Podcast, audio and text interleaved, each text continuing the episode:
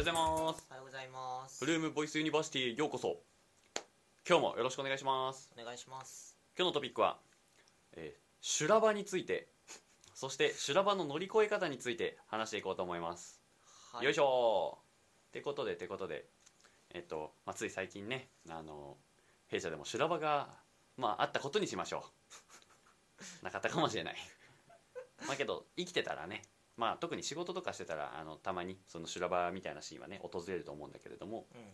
まあなんかその修羅場っていうものの、まあ、乗り越え方っていうところもそうだしまたそもそも修羅場っていいの？悪いの？みたいな。うんうんうん。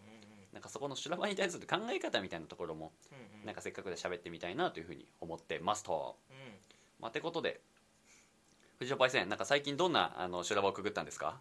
最近の修羅場はそうですね。なんか弊社かどうかはさておき、はい。まあなんか納期が結構ギリギリのはい。状態のプロダクトが1個ありまして、はい。でまあなんか、まあ、当然納期までには完成させてはい。収めなければいけないと、でまあ普通にちょっと開発がなかなか進捗通りにいかず、うん。まあ、ちょっとギリギリになるっていううん。修羅場がありまして、まあなんかどこにでもありそうな修羅場ですねそうだね、まあ、うん。大学生とかだと例えばなんかこうスケジュールに余裕を持ってテスト勉強してたけどなんかギリギリまで終わんなかったとか、うん。まあ、あとはなんか予定外にバイト入れ込みすぎてとか。うん。なんかあめっちゃ火の車になった。あまあみたいな。そうだよね。うわこの教科めっちゃ難しいじゃんとかうん。他の教科でも忙しいのにとかしまったバイトも入れすぎちまったとかね。そっていうことなんだね。とかとか。まあ修羅場あるよね。急に法事が入ったとかね、うんまあみたいなことがちょっと前にあった。なるほど。まあてことでなんかその時にねなんかいろいろまあすごく大変な状況だよねみたいなことは喋ってはいたんだけれども、うん。まあ、その時にいろんなことを話したかなとも思っていて、うなんか、うん、その話してた内容をシェアできたらいいなっていうふうには思ってます。ん。うん。まあ、てことで、うん、まずはどうですかね。あの主にその修羅場にいたのが、まあ、藤代君だったような気もするんだけれども、うんうんうん。なんか何を考えてたんですか？ああそうだな。修羅場にいた時に考えてたことか。あじゃあその話する前になんかえっと大学生のさうん。こうこれからなんか修羅場の話をしていくんだけど、はいよ。なんかどういう観点で聞いてほしいかみたいな。あいいじゃないですか。のを先にちょっと喋りたいなと思うんだけど。そうだな。なんか多分大学生の子もまあなんか生きてたら修羅場は別に何回か遭遇したとは思うんだよね。なんか知らないけど。あれだよね。修羅場ってなんかあれだよね。彼女と一緒にいる時に浮気相手が来ちゃったみたいな修羅場ではないですかね。修羅場修羅場の定義って結構広くてそうだね。なんかこう、まあすごい簡単な言葉で言うと、うん。ピンチみたいな。やべえことが起きたみたいなタイミングだよね。そうそうそうそうそうそう。例えばなんか泥棒がうん。なんか家に入って侵入して、そしたらなんか家の人がそう家の人とばったり遭遇しちゃったみたいうな、ん。みたいな瞬間とかってまあある種修羅場ではあるじゃん。まあそうだね。ちょっと意味は広いけど。うん。修羅場ってなんかこうピンチな状況みたいなうんうん。のが多分一番ざっくりとしたうん。修羅場の意味合い的な話で、でなんか修羅場ってさなんかピンチになってるからうん。なんかどういう状況かっていうと自分が冷静な判断ができなかったりうん。とか、精神的に追い込まれてるような状況にあることはい。がまあ修羅場かなみたいな。のは思って、うん。でなんかその今なんかちょっと仕事から修羅場の話に入ってたからさ、うんうん。こう大学生だとなんかテストで忙しい時とかうん。みたいな話とかしたけど、うん。なんか例えばだけど寝坊した時とかうん。かなんかバイトに寝坊して起きた瞬間とかって、うん。精神的に追い込まれてて冷静な判断ができないような状況だから、うんちょっと言葉のニュアンスは違うけど、うん。ある種修羅それも修羅場だなうみたいな、んうんだから修羅場って多分なんか修羅場っていう言葉を聞いて思うよりも、うん。まあ、もっと幅広いなるほどね。シチュエーションがあるかなっていう前提のもとで、まあ前提のもとでなんかそういう時にどう対処するのがいいんだっけとか、うん。なんか修羅場って経験した方がいいんだっけみたいな話をしていけたらいいなみたいなまあそうだな。ふうに思ってます、ピンチな状態はピンチは多分いっぱいあると。うん。ピンチの程度もいっぱいあるよね、うんうん。小指ぶつけていってみたいなピンチのレベルから本当になんかもう仕事で納期がとか明日のレポートがもうやばいみたいなそういうちょっと重ためのピンチもあると、うん。まあ、でなんか若干その修羅場っていうことはなんかちょっと重ためのピンチのことを指してる感覚はなんとなくあるよね。うんうんうん。まあけどなんかその修羅場の話っていうのはピンチの話全般にまあ言えそうだよっていうことを今言ってくれたんですか？うん。なるほど。じゃあその上でいろいろ喋っていこうと思います。うんでなんか修羅場にな修羅場に遭遇した時ってさ、うん。まあ、得てしてなんかその自分は精神的に追い込まれてて、はい。でなんか冷静な判断をするような時間もなくてみたいな。まあ時間がないもんね。なんか即断即決しなきゃいけないかったりとか、うん。そもそもなんか冷静に物事を考えられないような精神状態に陥ってしまっている。そうだよね。もう緊張で汗とかかいちゃうぐらいの感じだよね。なのにまあ何か行動はしなきゃうん。まずいことだけは分かってるみたいな。積む積む積んじゃうみたいなね。そうそうそうそうそうまあみたいな状況だから、はいよ。まあ、なんか普段とは決定的に物の考え方とかが変わっちゃうとは思うのね自分自身の中で、うん。例えば普段は冷静沈着にうん。何事も計画的に進める人でも例えばすごく追い込まれた時にじゃあ同じようにできますかって言ったら別にノーだと思う。まあまあ誤ったね意思決定うん。選択をしちゃうっていうのは大いにあるね。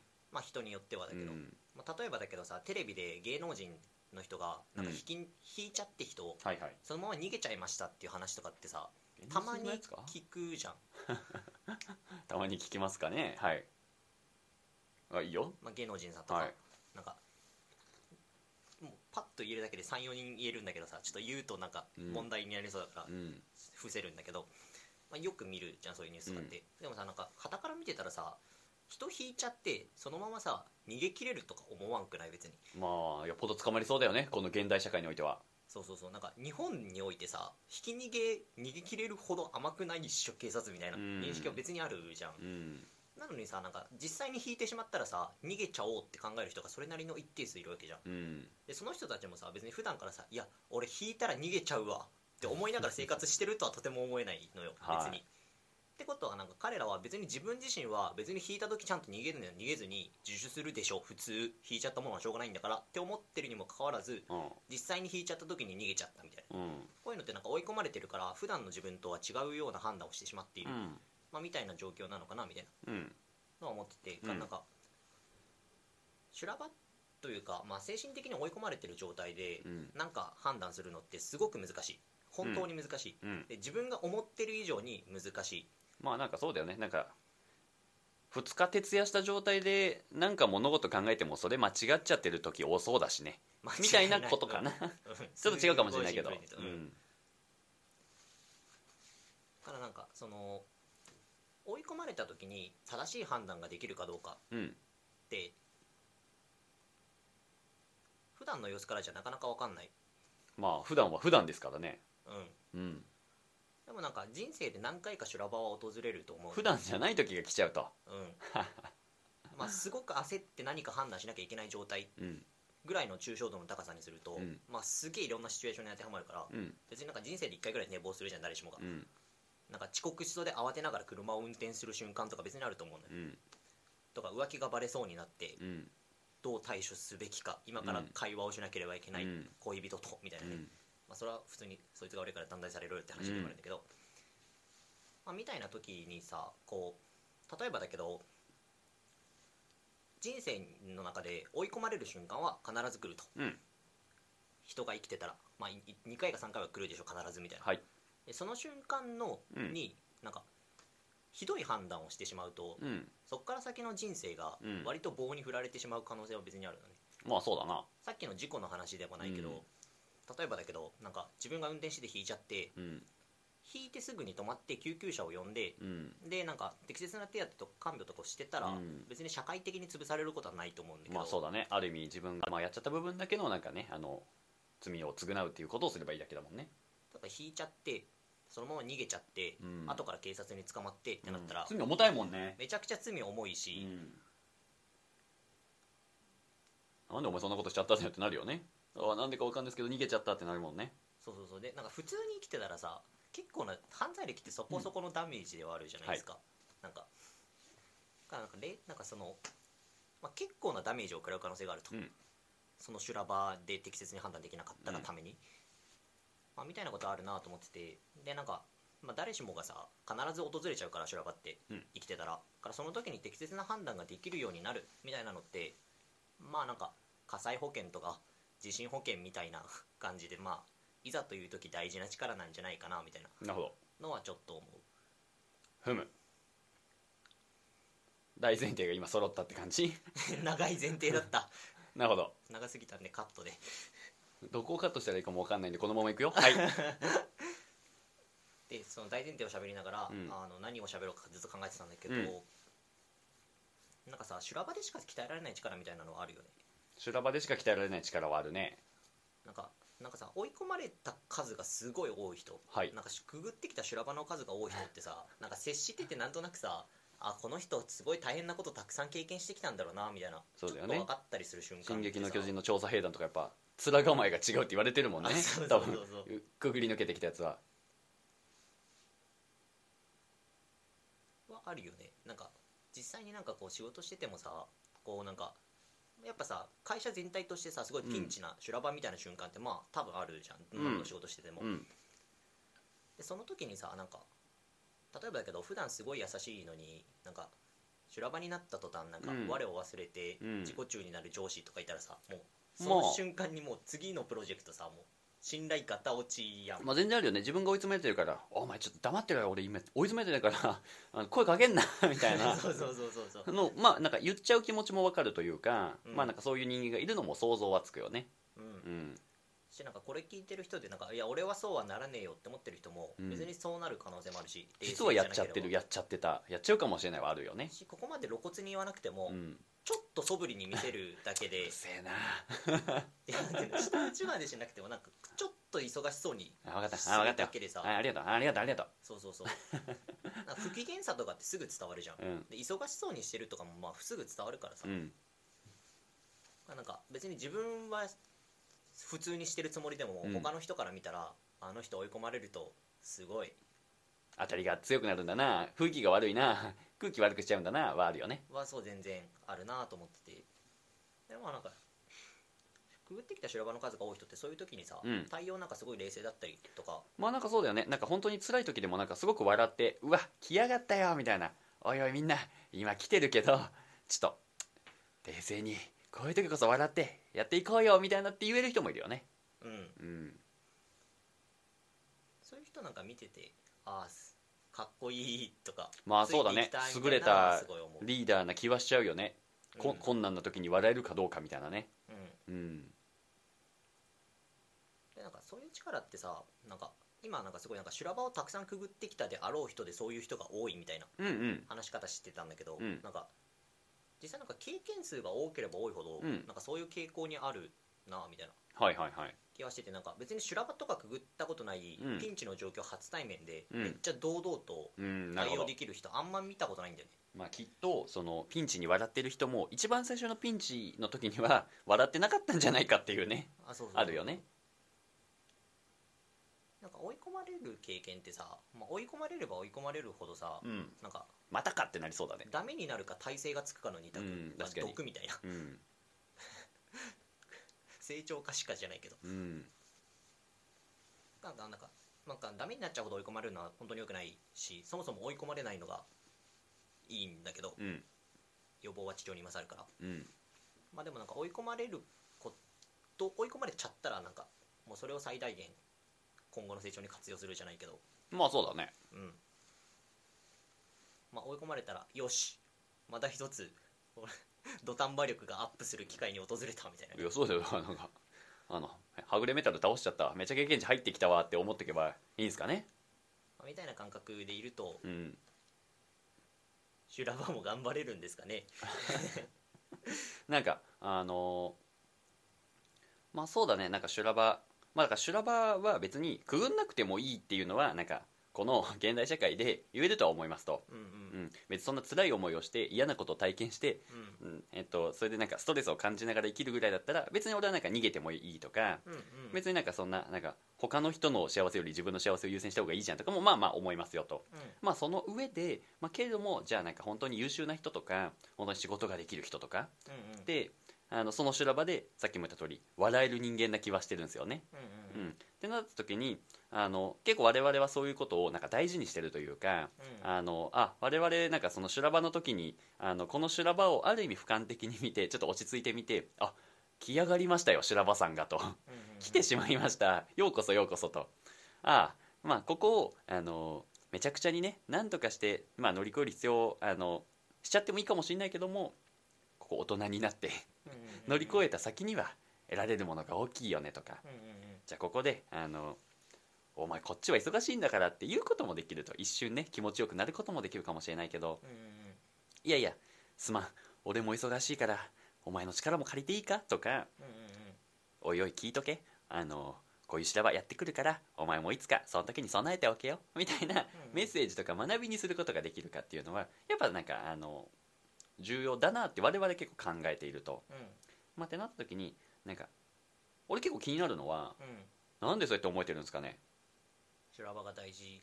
大事というか修羅場で笑った方がよくね？みたいなね。なんでそうやって思えてるのかなとは思った。笑っなんかもうこんなに嫌なことがもうやめたいみたいな。うざーいっつって全てをやめてもいいじゃん別に、ああうんうんううん。んけどまあ別に嫌だけどしょうがないから乗り越えようかとは思うじゃん。なんでそうやって思えるのかなと思って。ああなんか意思決定が2個挟まってると思ってて、うん。一番最初にもう逃げ出す逃げ出すオアノットでうん。決断してると思うのね、なるほど。で逃げ出すになった人はうんうん。別にもうそのまま修羅場経験しなくていいからまあ確かに。ドロップうんうん。ヒュッて去って危ねえ危機を回避したぜふーってなってなるほどなるほど。別にいいかなと思ってて、うん。で乗り越えようというか、まあ、うんなんとかしようっうん。て思った人うん。はもう苦しみにぶち当たることは確実になってます、うん。でその次にじゃあもう一個選択肢が選ばれますと、うん。楽しそうに苦しみを乗り越えるかしんどそうに苦しみを乗り越えるかっていう択が目の前に現れましたと。あどっち取りますかって言われたらあなるほど。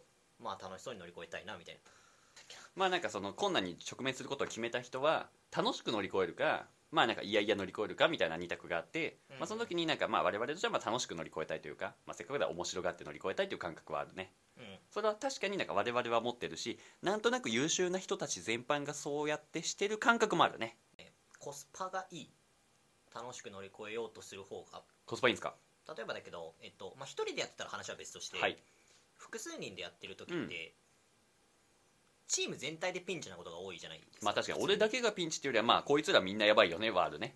その時に例えば自分が一番トップに立ってたとうんして、うんじゃあ逆の立場で考えてほしいんだけど、うん。自分のトップの人がめちゃくちゃ慌てふためいてて やばそうにしてる あ状態で仕事するのかあはい。安心しろ。うん。できることをまず淡々とやればうん。乗り越えられるから、確かに。俺に任せてついてこい。ってついていきたい。言われてピンチの状況で仕事するのか。さてあなたが部下だったらどっちの方が仕事できそうですかって言われたらっ安心しろって言われたいていうね。なるほど。なんかピンチの時にピンチピンチの時って得てチーム全体がピンチなんだけど、はい。たった一人リーダーがうん。冷静になんかすごく大丈夫でしょ感うん。出すだけで、うん。チーム全体が何回やったら頑張れるんじゃないかみたいな雰囲気にすることができて、うん。でなんかそういう力をそうそういう風になってたらなんか普通になんかやばいやばいと思いながらやるよりも、いうんやこの人が大丈夫って言うんだからきっと大丈夫だって信じてやる方が多分生産性高いなるほどなるほど。かなみたいな。はいはいはい。とかチームワークも良くなるし、うん。あと雨降って地固まるじゃないけど、うんうん。その後うん。のチームの結束力とかも上がる。なるほど。こう修羅場の時になんかいがみ合って修羅場乗り越えたチームと、うん。修羅場の時にめちゃくちゃお互いに助け合いながら乗り越えたチームだと助け合いながら乗り越えたチームの方が、うん。その後のお互いの関係性いいんだよね。なるほど。だから楽しそう。修羅場来た時にピンチになると、うん。後々なんか尾を引くダメージめっちゃ多いんだよね。なるほどね。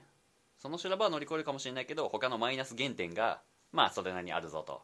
面白がって乗り越えるとまあその大変っていうマイナスはあるけどそれ以外の得られるものは大きいっていう意味でうん。同じ一個ちょ課題に直面するっていうのでも面白く乗り越えた方がコスパがいいっていうのはそういうことなのかな。うん。うん。いろんな意味でコスパがいい。なるほどまあって考えるとなんかじゃあその課題の乗り越え方修羅場の乗り越え方はその面白くやってもネガティブに乗り越えてもまあぶっちゃけどっちでもいいんだけれどもなんとなくこの場ではねそのなんか面白がってとかポジティブに乗り越えた方がいいんじゃないかなっていう姿勢ではあるってことが今分かったよね、うんなるほど。じゃあなんかいやいやとは言っても藤代さん。はい。いやなんかそれあなただからできるんじゃないですか？あいや僕が修羅場にぶちめ直面したらそんなことできる気がしないですよ。なんかどうやってそんな楽しく面白くポジティブに乗り越えれたらいいんですか？藤代さん。いくつか方法があって、うん。なんか修羅場の時に慌てない方法みたいな。うんうん。多分これが一番話の面白い部分になっていくと思うんだけど、うん。はいくつかあって、うん。まあ、一つはなんか修羅場をリフレーミングする。おおリフレーミングとは、リフレーミングは捉え直しみたいな意味で、うん、リフレーミング。うんもう一度フレーミングし直す。すごく有名なエピソードだとうん。なんかコップの中に半分水が入ってるうん。状態うん。はい。のコップを思い浮かべてくださいと、でここで2通りの人間に分かれます、はい。1人はうん。半分しか水が入ってないもうという人、半分しかないよっていうパターンと。もう半もべまた別のグループは、うん。別の人たちは、うん。半分も水が入っている、まだ半分もあるぞと。で、まあ、捉え方が180度違うよね。なるほどっていう話で、なるほど。例えば修羅場が来た時に、うんあやばい辛いって。終わったって思うタイプとタイプと、まあ、世代違うからなんか「ドラゴンボール」じゃないけど、うん。なんかまた一つ強くなる瞬間が来てしまった。戦うたびにく強くなるぜみたいな。ふうに思っちゃう人とかサイヤ人みたいなタイプとね。とか、まあ、捉え方一つでうん。なんか辛いって思うのか成長の機会って思うのか。うんで成長の機会って思えたら頑張れる人は成長の機会って捉え直すようにしたらいいしうんなるほど。あとはなんかそのそもそもうん。この修羅場は本当に大した修羅場なのかっていう。そうだよね。その修羅場も今目の前にあるから大きく見えるけど実はちっちゃいんじゃねとか本当に大きいのは考えれそうだね。そうそう。でなんか別にこれうまくいかなくてじゃあ死ぬんか。ダメなんかみたいな。そう。あ確かに。これ失敗したら死ぬんかは俺考えるな。ちょっとスケール上げて考えると、うんわかるわかる。まあ別に最最悪ね。いや頑張るんだよ。頑張るんだけど、別に最悪うまくいかなくても、うん。別にどうってことなくねっていうのにおそらく気づくはず。わかるわ。そうなんですよ。あの宇宙規模で考えたら些細な問題なんで 一回そうやって楽にするっていうのはあるよね。そうなんか300年前の修羅場とかだったらさ、うん。マジ切るか切られるかの状態とか別にある死ぬんだよね。もうなんか立ち直れないとかだと思ってたらさ、なんか現代令和の日本に生きてて、うん。修羅場に遭遇して 本当にやばいことってもう一パーもないと思うのね。本当浮気相手に刺されるぐらいじゃないですか？とかとかとか。本当なんか日本海に沈められるとかさ やばいことして。あんまりないねそんなことはね。とかじゃない限りさ本当にやばい修羅場って別になくて最悪何もかも失敗してもうん。その修羅場で。うん。なんか別にリカバリー効くんだよね人生。なるほど。とは思ってて。うん。だからなんかよっぽどなことじゃない限りそもそも別に大した修羅場じゃないっていう捉え直しをするっていう。それもまたリフレーミングだよね。うん。とかとかね。なるほど。まあじゃあ捉え直すことは分かった。気持ちの持ちようは分かりました藤代さん。はい。その次はどうなんでしょうか。そうですね。まあ気持ちの持ちようでもなんとかならない場合もあると。あります。言われたところでそんな冷静になれないよみたいなね。あります。のは全然あるとは思ってて。とかとか冷静になったとしても明日までに5000文字のレポートか。まあまあ明日までにとかだとむずいけど、まあ、1週間後に1万文字かみたいな。まあ全然あるよね。は全然あるね。全然ある。1週間後にこの機能開発か実装か。うーみたいな、ま あるよね。あ、そうだなんか修羅場の乗り越え方についてはなんか、そのなんていうの？場合によるから。か、そのアドバイスのうんうん。度合いがさなんかこう困難な課題の解き方うんみたいなうん。のと通ずるものがあるからはい。また別の機会にそこら辺は喋ろうと思うんだけど、うん。なんかいかにこう修羅場に対処する胆力をうん。求めつけるかみたいな話でいくと、なんか、まあ、すごく身も蓋もない話を言うと、うん。なんか小手先のテクニック一つで、うんうん。修羅場でちゃんと土壇場力を発揮するって、ほぼ無理だとは思う。そもそもねまあそうだよね。なんか筋トレしてないやつが筋トレの大会いざ出て優勝できるかっていうと全然違うよね。それはもうなんか自明だよねっていう感覚かな。うん。はい。なんかことさなんか筋肉とかをさ、うん。一夜で鍛えようっていううん。思う人人がいたらさ、うん。はは何言ってんだこいつみたいな筋肉は1年2年かけないと鍛わらないに決まってんだろうって思うじゃんまあそうだね。でもなんかさこと精神力に関してはさ、うん。なんか気持ちの持ちよう一つで鍛わるんじゃないかみたいな感じる人すげえ多いけど、そんなことないからっていうこれもまたじゃあ筋肉と同様に積み上げ方なのかな？かなとは思ってて。なるほど。で例えばだけどじゃあなんか土壇場力ある人で、はい。のなんかこの生活習慣とかの中に多分なんか鍛わる瞬間みたいなのがあるんだろうなと思ってて。なるほど。でなんか例えばだけどうん。一つすごくイメージしやすい土壇場力が鍛わりそうなシチュエーションはい。とかってなんか例えばスポーツとか、ふんふん。スポーツとかってうん。その瞬間その瞬間にうん一瞬の中に冷静な判断しなきゃいけなくなったりとかうんうん。考えるような時間はないけどうん。何か行動を起こさなきゃいけないようなうんうん状況だったりする。でまして重要な試合とかに取り組んでたらまあ確かに。追い込まれてもいるじゃうん。んその中でいかに冷静に普段通りのパフォーマンスを発揮するかうん。みたいなことってさ修羅場の乗り越え方にすごく似てるなみたいな。なるほど。とかね。か例えばだけどなんかスポーツめちゃくちゃやってる人で、うん。なんか別に仕事で追い込まれた時もフーフーみたいにしてる人別に見たことあるし、みたいな間違いないこれ部活で経験した大変さっすね。みたいなね。とかとかね、うん。そうそう。まあみたいな。なるほど。なんか日常の中でなんか判断力を鍛えられ効率よく鍛えられそうなものってまあいくつかありそうだなみたいな、うんうん。あ部活とかやってる人は一生懸命部活やったらいいんじゃない？みたいな、うん。とかね。なるほど。こうやってなんかそういうのでちょっとずつ鍛えていくうん。とかじゃないけど、まあなんか追い込まれた数が少ないとさうんどうしたってむずいから。なんか最初からうまくできる天才はもうこの話を聞かなくていいので、うん。今すぐポッドキャストを閉じて、うん。あの別の何かに没頭していただけたらと思うぐらいなんだけどその多くの人はさその経験もなしにできるほど、多分優れてる人って99%もいないと思うね、99%もいない。1%しかいない。はい。まあ、1%の人はなんか最初から超胆力がある風に生まれてきてる人もいると思うけど、多くの人は多分そうではなくて、うん。なんかやっていく中で鍛えるしかないとは思う、うんでだからいかにやるかみたいな、うん。でなんかリフレーミングとかってまあ小手先のテクニックまあではあるから。確かにな。なんかまあ多少役に立つかもしれんけど、うん。なんか腕相撲しようとしたらさうん。もう筋トレしてるやつが強いんよやっぱ、うん。腕相撲で勝とうと思ったら、うん。なんか手の持ち方とかってさ腕の組み方とかって小手先のテクニックで、要は普段どんだけ筋トレしてるかがものを言う世界だなみたいな確かに確かに。気はしててでなんか割と近い構造じゃないかなみたいな。なるほど。のは気はしててなんか結局なんかその追い込まれた中で判断した数が多ければ多いほどうん。体力って身につくんじゃないかなみたいな。まあそうだよね。うん。じゃあなんか僕のおバカ話していいですか？おぜひ、いやなんかなんかそうやって考えるとなんかうまあ土壇場ないし、まあ、瞬時に物事を考えるとか決断するみたいな話なのかなっていう気もしてきていて、ん。まあ、そういう要素もあるなと。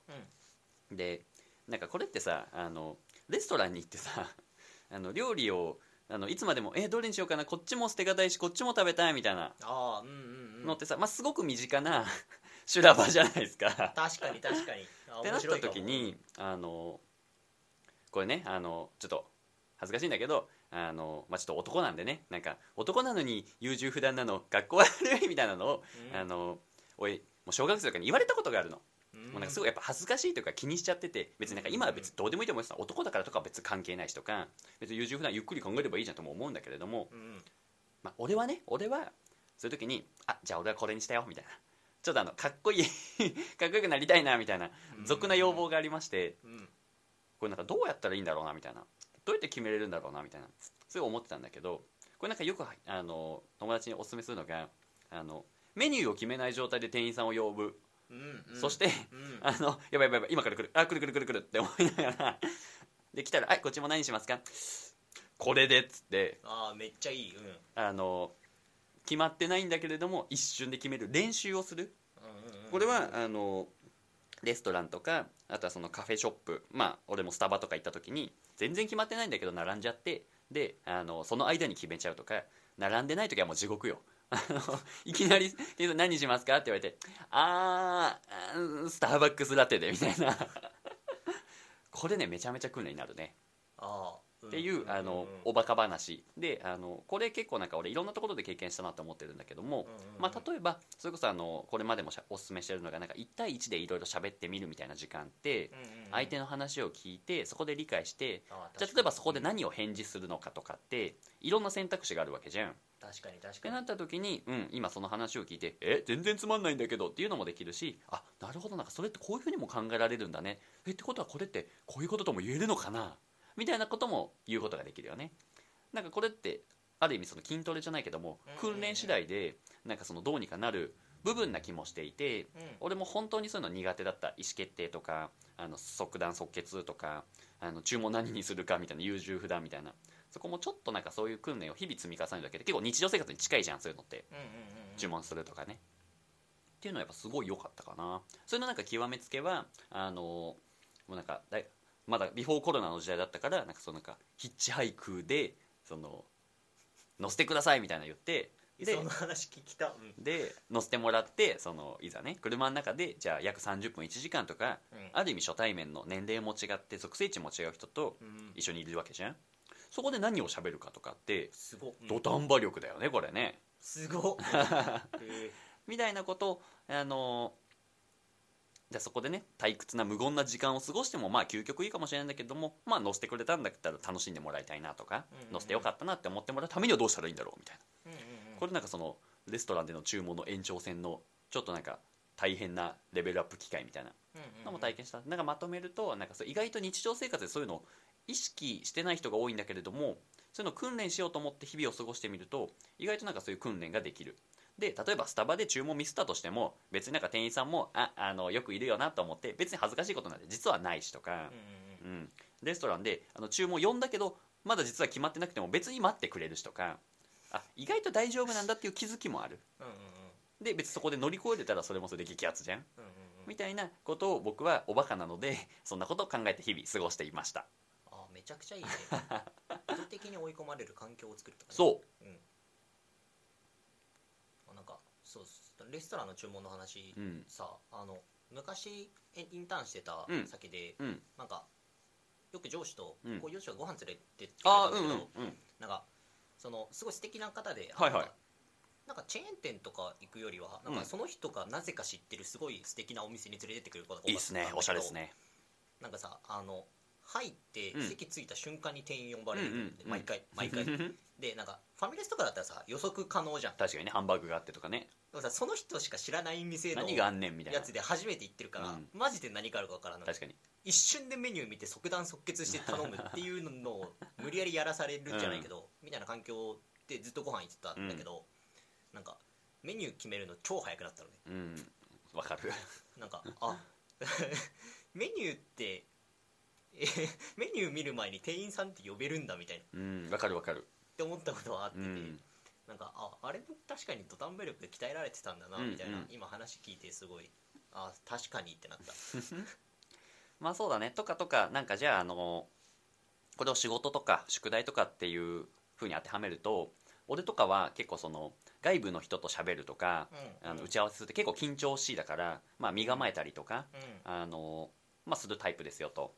まあそうなってくると例えばじゃあ1週間後に何々さんとの打ち合わせが入ってる、うん。このタイミングまでに資料だったりとか考えをまとめなくちゃいけない。ってなったらその1週間後の打ち合わせがない状態の時よりも多分その1週間の過ごし方俺結構クオリティが上がったりするのね、うんうんうんうん。まあ、これはなんか一つのそれこそ締め切り効果を使うだったりとか、あのそれで自分をあえてあのお前はこういうふうにしないとできない人間だろっていうのを理解した上でうんうんあの対処する。うんうんなんかそういうことは結構あのしたりもするかな。うん。そういった形でまああの修修羅場が来そうだなっていうのから逆算してどうしたら自分は動く動いてくれるんだろうっていう対処方法が分かってそれをやるみたいな。そしたらの宿題みたいな。ねそう勝手に自分があとは自分がやってくれるよっていうのを考えたりはするかな。なるほどな。なんかアイデア次第でいくらでもできそうだね。例えばだけど、うん。えっと料理でうん。作ったことない料理をうんうん。作ってみると、うん。で何もレシピ見ずに、うん。とりあえず買い物行ってうん。予測しながらうん。これ必要かなこれ必要かなって言って買いますと、うん。で家帰ってきて初めてレシピを見ながらうん。作り始める。とかね。やると多分途中でさない品が出てくるのよ、うん。初めて作るし、うんうん。予想もできんから、うん。でない品が出てきた時多分慌てるから、うんうん。その時になんか確かに。やばいやばいやばいみたいな。確かに。火も回ってるから今すぐ何かうん。対策を打たねばみたいなうん。風に追い込まれるみたいなね。冷、蔵庫に何かなかったっけ？みたいな。えー、究極肉はなしでもいいわ。みたいなね。とかね。なんか別にそれもまあ別になんか誰かに迷惑かけるわけでもないしさ、うんうん。なんかちょっと自分のその日の晩飯失敗するぐらいだから、まあいいよね別に。まあなんか試しやすくて面白そうだなみたいなね、まあなんかそうなってくると結局なんかあの修羅場はくぐったもん勝ちっていう感覚はあるけどうん。意外と日常にも修羅場は潜んでいて意識してないとかうんうん。別になんかなんだ料理失敗しちゃったからじゃあウーバーイーツしようっていう代替手段も取れる世界かもしれないんだけれどもうん。その中でちょっと苦しんでみるとかうん。あのレストラン呼んでから決めてもいいんだけどもうあのそうだねあの急に注文しに行くとかね。ちょっと自分を苦しめることを やってみるといざ修羅場が来た時もあ注文と一緒やみたいな。あ料理と一緒やみたいな。ってことは思うのかもしれないね黒く光る G が出た時もね。はいはいはいはい。おまた一つ。せせらぎさんが出た時もね。修羅場が来てしまったみたいな確かに。その時どうするかだよね。何も考えずにほふるしかないよね。本当に冷静さを失うからねあれ出た時。まあやっぱ本能的に嫌がってるからね。うんうんわかる。そうなんだよね。あれもなんか人類の進化の過程を見ていくと本当にちゃんと敵なんだってのがわかるもんねあ面白いよねその話ね、うん。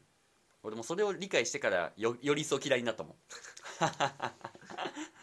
てことでね。あのちょっとまとめていきますか。まとめていきますか。えっとまあ G が出た時にあのうまく倒せるようになるには修羅場をくぐるしかないと。うん。でその修羅場の鍛え方とかって、まあ、あったりとかうん。あのあとはなんだ？まあいろいろあるよと。うん。やっぱりちょっとうまくまとめれるので藤尾君にまとめてもらいます。まとめてください。はい。えっとまあ生きてたら修羅場に遭遇することはあると。あります。確実に。あります。でその時になんか正しく対処できるふうになんか堂々と対処できると、うん。まあなんかいろいろ得することが多いしコスパもいいと。はい。特に仕事してる上とかでは、はい。とか家族への信頼とかも深まるしね、うんうんうん。でそのためには？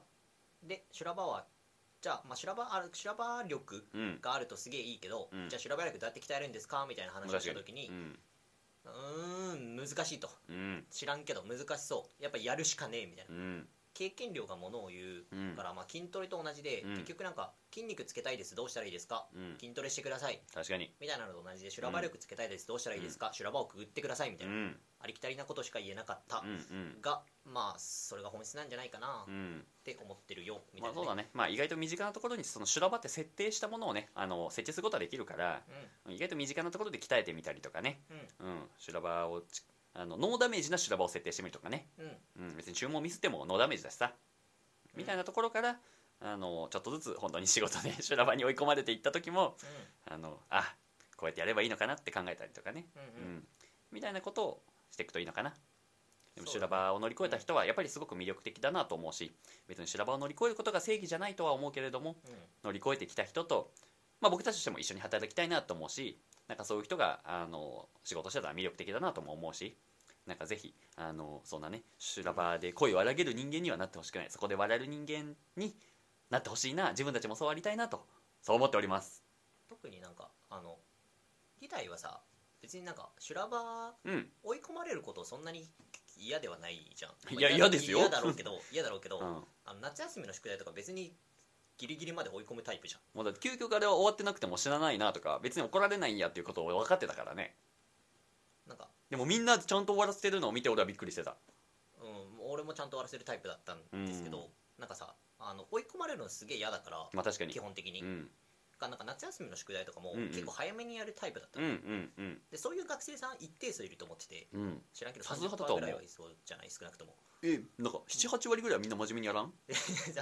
真面目の基準がああ真面目の基準次第だけど、まあ、早めにまあやる人とかさ追い込まれないように普段からちゃんとやる人とかって学生さんとかだと多いと思うし、まあなんか頭良ければいいほどなんかそういう子は多そうだよね。偏差値高い人ほどね、うん。でなんかそういうふうに過ごしてる人って、うん。多分大学生だから20歳とかうん。前後で人生で追い込まれた経験そんなにないですって人ざらにいる説は全然ある。なるほど。失敗をしてこなかったとかね。そうそうそう。なるほど。やばいみたいな瞬間に全然出くわしたことないみたいな確かに確かに。人って全然いると思ってはいて。なるほどなんか別にさ宿題もさ前もってちゃんとやってれば怒られることないしそうだね。別に勉強もさうん。めっちゃ偏差値高い高校自分よりはるかにレベルの高い高校にギリギリ合格した人とかじゃなければさうん。普通に勉強してたらついていけるわけじゃん別に。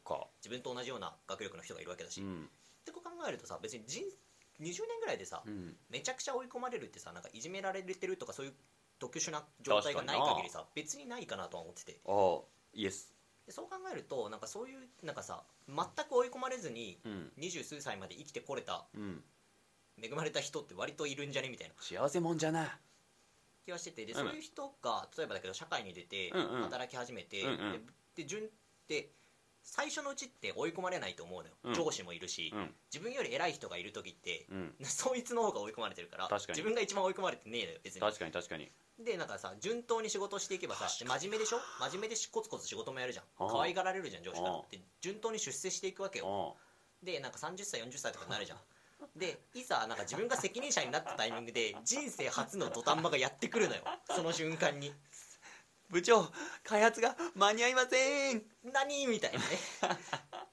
でもその人はさ今まで真面目に追い込まれないようにずっとやってきてうん。一、回も追い込まれたことがなくて、うん。社会に入ってからも真面目に仕事をしていてうん順当に出世してきて、うん。そこで初めて追い込まれました、うんうん。ってなった時に、うん。冷静に対処できますかって言ったら100%ノーでしょみたいな。インポッシブルないしディフィカルトですね。無理でしょみたいなはい。感覚はあってなんか追い込まれた経験ない人はちょっと追い込まれる環境を作ってみるとかは普通に大事だと思う。なるほどな。これ聞いてくれてるすごく真面目な大学生とかは特に。なるほどね。なるほどね。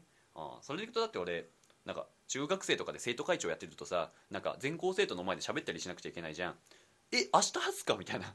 え原稿作れないっすよ。みたいな。脳原稿でなんか5分喋るみたいなのさ。俺中学生とかでやってるからさ。うん。多分あそこら辺でやっぱついた気はするね。うんうんうん。5分なんか数百名の前で喋るとかさ。うんうん。それこそなんかねプレゼンテーションであの発表するとかさ大人数の前でとか大人しか見てないところでとかうんうんうん。起業してからだけど。みたいなのも、うん、全然あったかな。うん。うん。土壇場があったんやな。過去の自分。っていうのは今思い出されたそういうとこでちょっとずつ多分強くなってるそうだね。と思うけど、ん、今のストーリー普通に恐ろしい。ありありそうで恐ろしいし。もうそうだよね。なんか失敗をしてこなかった人が多くいるっていうのはよく聞くよね。うんうん。うん。わ、かるわかる。俺も失敗したくないんご失敗したくないから就活頑張るぜみたいな。うん。モチベーションでやってる人とかもすげえうんうんいるし、うん。いやちょっと失敗とかね。なんかそういうそういうことについても喋りたいよね、うん。俺なんか失敗しかしてないんだもん失敗の話しかしてない。失敗の多い人生でした。失敗の多い人生で恥の多い人生すぎるんよ。まあみたいなこともね何かその勇気づけられるねうんうん。エピソードで喋れたりとか、まあそれを俺はじゃあどうやってリフレーミングしてるのかとか、うん。なんかそんなこともまた喋れるとなんかみんなもなんかこういうふうに考えたらいいのかって伝わってくれたら嬉しいかな。うん。そんなところであのまとめからちょっと面白い話に派生してしまったんですけれども。改めてまとめてもらったらいいですか？みんな修羅場を経験するんや。あー怖いよこの先輩。みたいな感じでね。あのあのフルームではあのすごくいい感じの無理のない修羅場があのあったりなかったりするので。弊社ホワイトですからね。もちろん。めちゃくちゃホワイトだから。最悪あの死ぬのは僕か藤代なのであのそういうねあのちょっと訓練の場が欲しいなって思った人はぜひぜひあの僕たちと一緒に仕事してみませんか？そんなところであの今日のフルームボイスユニバーシティも終わりにしけしていけたらと思いますと。ということでまた次回の放送も聞いてください。それでは皆さん今日もありがとうございました。ありがとうございました。バイバーイ